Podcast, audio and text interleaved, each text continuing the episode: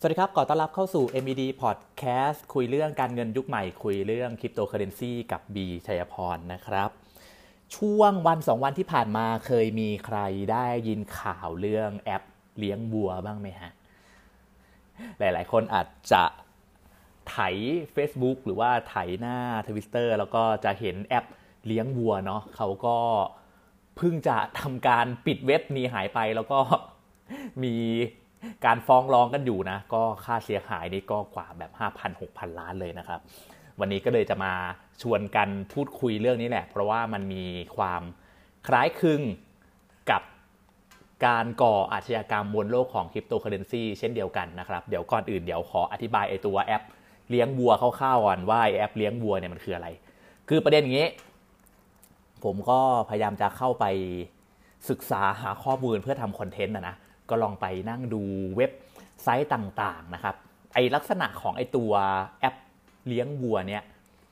อันนี้ยังไม่ มันยังไม่นับว่าอ่า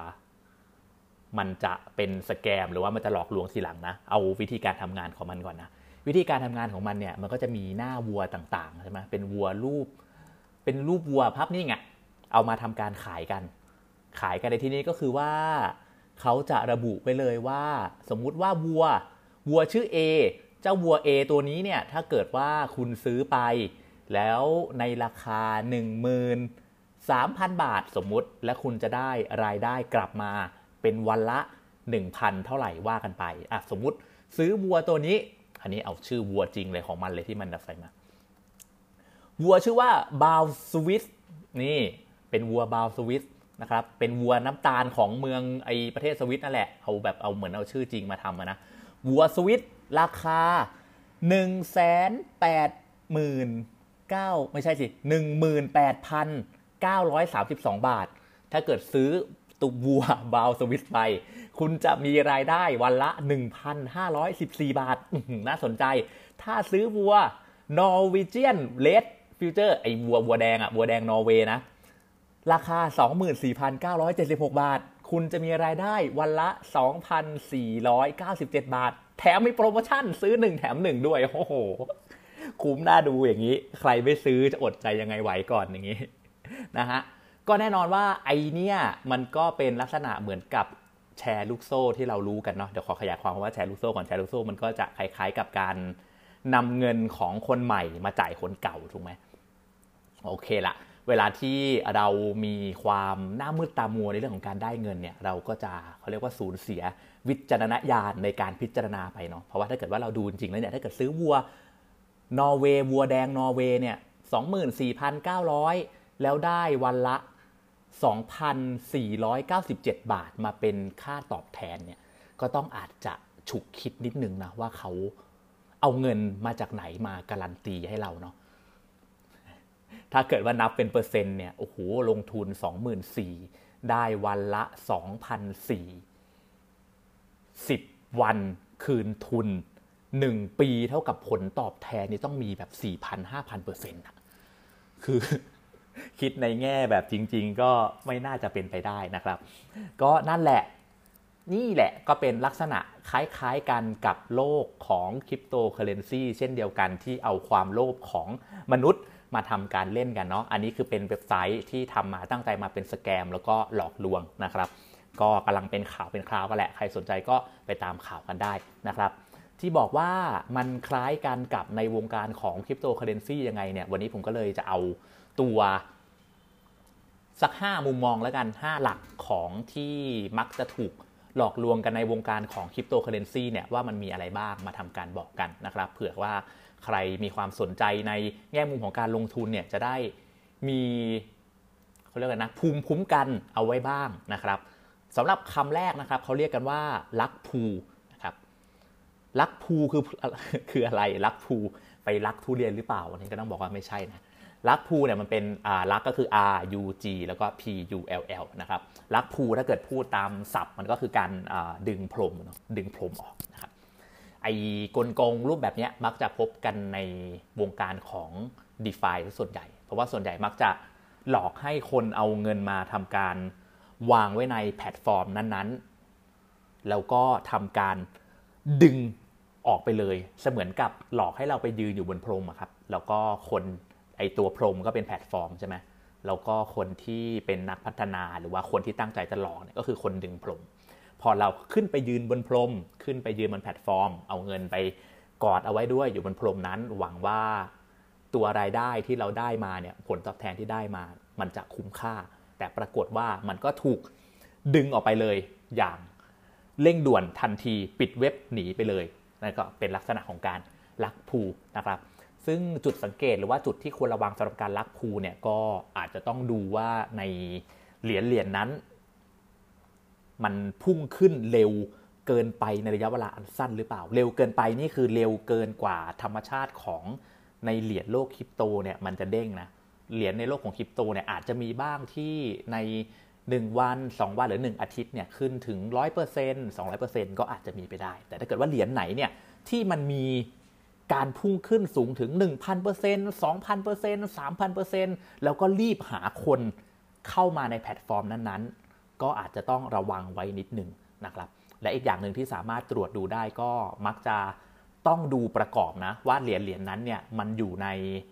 มันได้ไปอยู่บนกระดานเทรดที่เป็นที่ยอมรับของโลกหรือเปล่า กระดานเทรดนั้นก็คือเช่น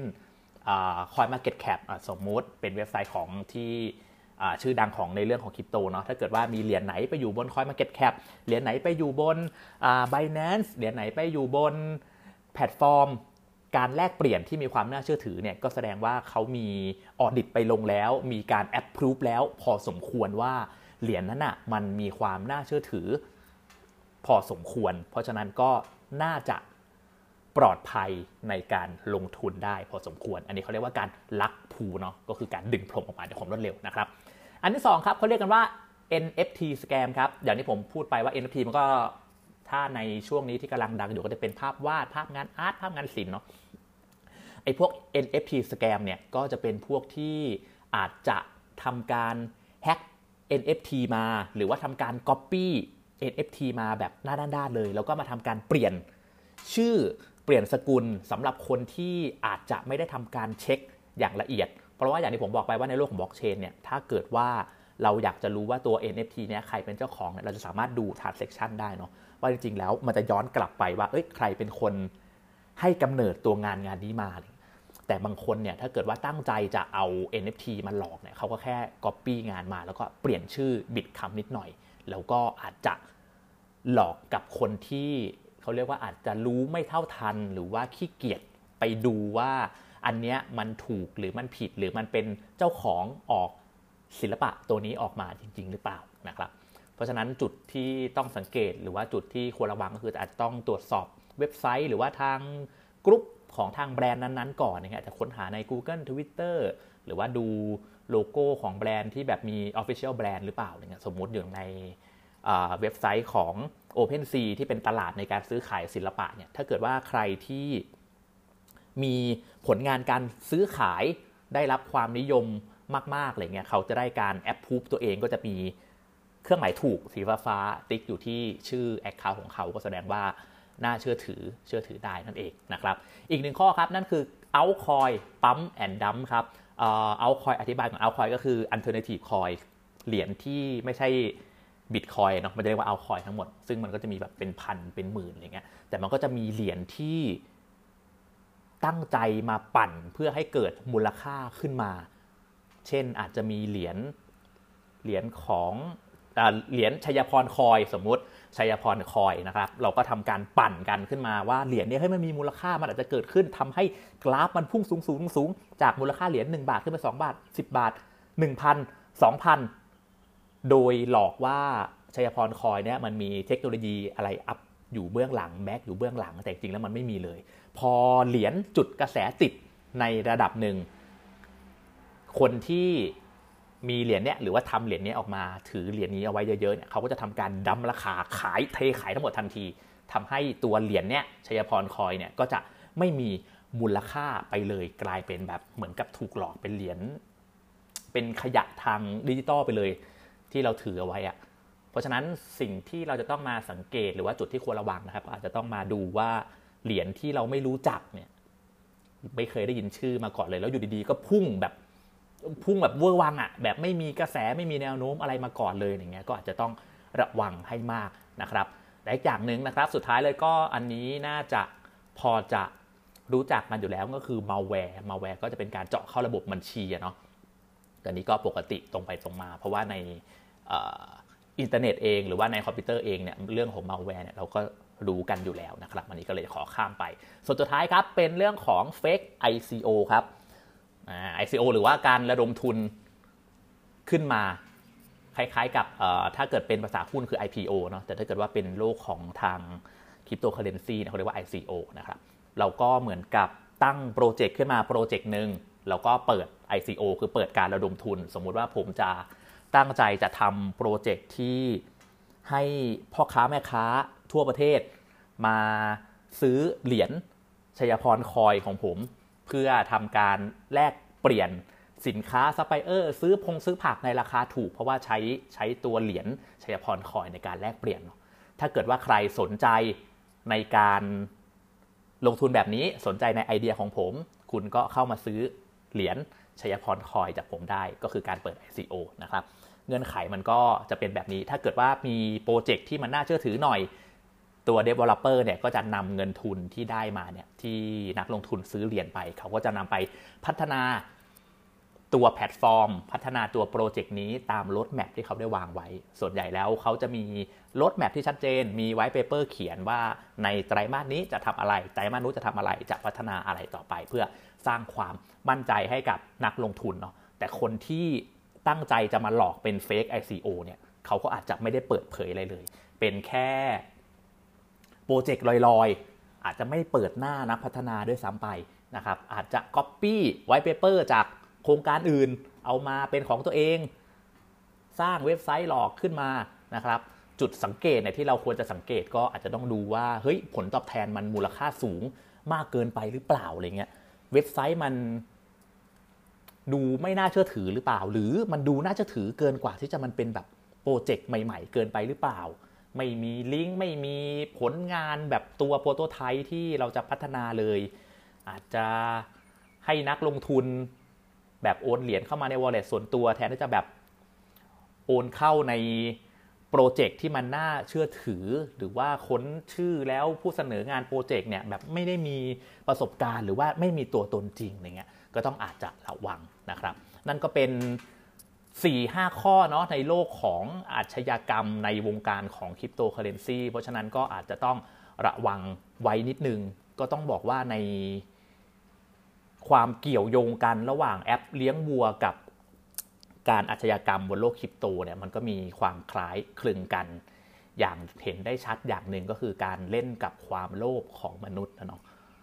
ก็อาจจะต้องตั้งสติไว้ให้ดี ผลตอบแทนไหนที่มัน 1,000 2,000 5,000เปอร์เซ็นต์เนี่ยอาจจะต้องคิดกลับย้อนกลับมานิดนึงว่า เฮ้ย แล้วเขาจะเอาเงินจากไหนอะมาจ่ายให้เรา ถ้าเกิดว่าเขาสามารถตอบได้ใน white paper นั้นในโครงการนั้นในโปรเจกต์นั้นว่า เออ มันดูแล้วมันก็น่าจะสามารถทำเงินกลับมาจ่ายเราได้จริง ๆ เนาะเราก็ค่อยไปลงทุนล้วกัน แต่ก็ต้องบอกว่า ผลตอบแทนระดับพันเปอร์เซ็นต์เนี้ยก็มีโอกาส ผมใช้คำว่า 95เปอร์เซ็นต์เลยแล้วกันนะในการอาจจะมาหลอกลวงเงินต้นของคุณไปก็ได้นะครับ เพราะฉะนั้นก็อยากให้ระมัดระวังไม่ว่าจะอยู่ในแวดวงของคริปโตเคอเรนซีหรือว่าในเว็บไซต์การหาเงินปกติที่บอกว่าได้เงินเร็วได้เงินจริง ฝากเงินเท่านี้ได้เท่านู้นเหมือนพวกบ้านเงินออม เหมือนพวกพนันบอคาร่าเออไม่ต้องเล่นเองมาจ้างเรา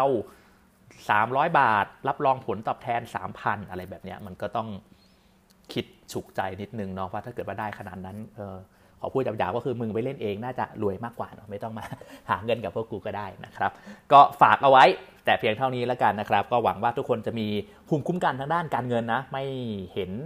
ตัวเลข บวกเป็นพันเปอร์เซ็นต์แล้วก็ตาวาวไปโดนหลอกกันนะครับ หรือว่าถ้าเกิดว่าอยากลองก็ลงแค่เฉพาะแบบ 10 20 บาทแล้วกันนะ ลองดูว่าเออสนุกสนุกว่าเอ้ยมันได้จริงหรือเปล่าวะ